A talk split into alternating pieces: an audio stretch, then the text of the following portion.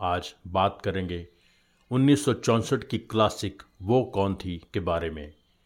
1859 में यूके के एक नावलिस्ट विल्की कॉलिंस का एक नावल छपा था वुमेन इन वाइट जो कि बहुत कामयाब हुआ।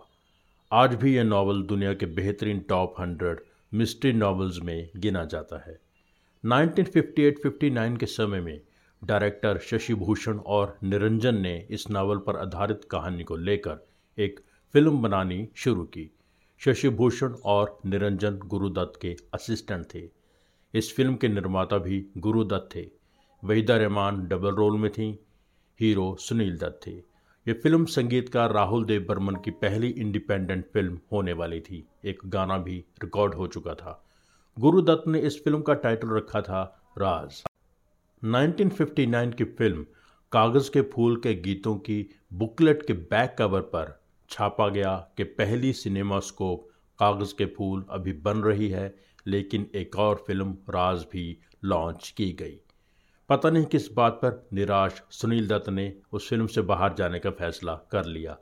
लिहाजा गुरुदत्त ने ही राज का हीरो बनने का फैसला किया।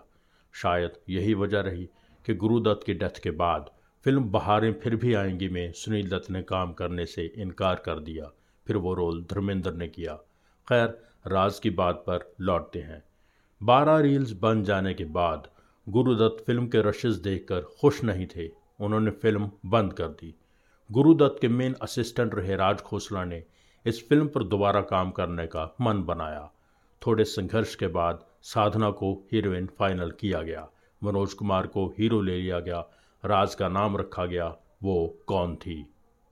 कुछ लोग मानते हैं कि वो कौन थी विल्की कॉलिंस के नावल पर आधारित थी और कुछ का कहना है कि अल्फ्रेड हिचकॉक की मास्टरपीस वर्टिगो पर।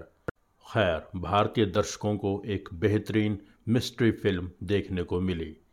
राज खोसला ने सस्पेंस ट्रिलॉजी बनाई। वो कौन थी के बाद मेरा साया और अनीता, तीनों में साधना थी। मदन मोहन का म्यूज़िक वो कौन थी में बहुत लाजवाब था। वो कौन थी देखने के बाद महबूब खान ने राज खोसला को the Alfred Hitchcock of India और मनोज कुमार को द इंडियन रॉक हडसन कहकर उनकी तारीफ़ की थी। वो कौन थी कि स्क्रिप्ट में और पोस्टर डिज़ाइन में मनोज कुमार का बहुत बड़ा योगदान था। वो कौन थी?